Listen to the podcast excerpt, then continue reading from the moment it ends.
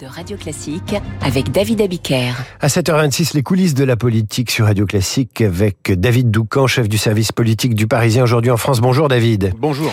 Depuis l'attaque du Hamas, le Rassemblement national surjoue la défense d'Israël et de la communauté juive en France, une attitude qui ne passe pas inaperçue. Oui, c'est euh, l'un des ministres les plus en vue du gouvernement qui secoue la tête à l'heure du déjeuner. Avez-vous vu Bardella ce matin à la télévision, commence-t-il Il jouait sur du velours, efficace, performant et surtout crédible lorsqu'il se posait en barrage à l'antisémitisme. Depuis les attaques du Hamas, le RN se comporte comme s'il avait toujours été dans son ADN de prendre le parti des Juifs. Un comble, mais surtout l'application méthodique d'une stratégie de banalisation qui passe aussi par la mise au rencard du passé antisémite du FN. En tout cas, dans le discours. Hier, à l'Assemblée nationale, Marine Le Pen a déclaré « Nous avons assisté à ce que nous pensions ne plus jamais revoir, des pogroms. Devant son écran, un haut responsable de la communauté juive n'en croit ni ses yeux ni ses oreilles. C'est la fille de celui qui qualifiait les chambres à gaz de détails de l'histoire nous confie-t-il incrédule. Incrédule, mais pas dupe. Le même nous rappelle que Marine Le Pen a pour la première fois en 2020 écrit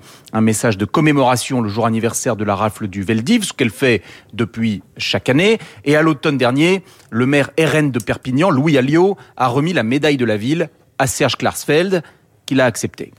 Est-ce que c'est parce que le Rassemblement national a, a vraiment changé? Soyons extrêmement clair. Il y a toujours des partisans d'ultra-droite, des nostalgiques du nazisme, des antisémites purs et simples au sein des troupes lepénistes. Je me souviens par exemple de ce militant dans un meeting de Marine Le Pen pendant la campagne présidentielle de 2022 à qui on demandait pourquoi il ne voterait pas pour Éric Zemmour et qui nous avait répondu parce qu'il est juif. Mais depuis 2015 et l'éviction de son père, Marine Le Pen veille à ce qu'il n'y ait plus aucun dérapage dans le discours. Une entreprise grandement facilitée euh, par l'apparition et l'installation du nouvel antisémitisme en France, celui qui prospère dans les quartiers où fleurissent ces prêches islamistes dans lesquels on souhaite la destruction d'Israël. Cet antisémitisme, je le dis clairement, que les insoumis ménagent à des fins électorales. Le RN et la communauté juive auraient donc un ennemi commun. Et Marine Le Pen serait devenue le meilleur rempart pour les juifs. Peut-on imaginer meilleur argument pour parachever la banalisation? Et Le Pen peut dire merci à Jean-Luc Mélenchon, le nouvel épouvantail, pour l'aider à raconter cette fable. Pendant ce temps-là, euh, le risque toujours plus élevé d'importation du conflit sur notre sol euh, pousse les autorités à mettre des policiers devant chaque synagogue, devant chaque école juive.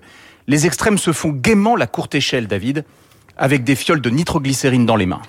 Vous évoquiez LFI, ses responsables, on y reviendra dans l'éditorial de Guillaume Tabar à 8h10. Merci David Doucan, à demain. Tout de suite.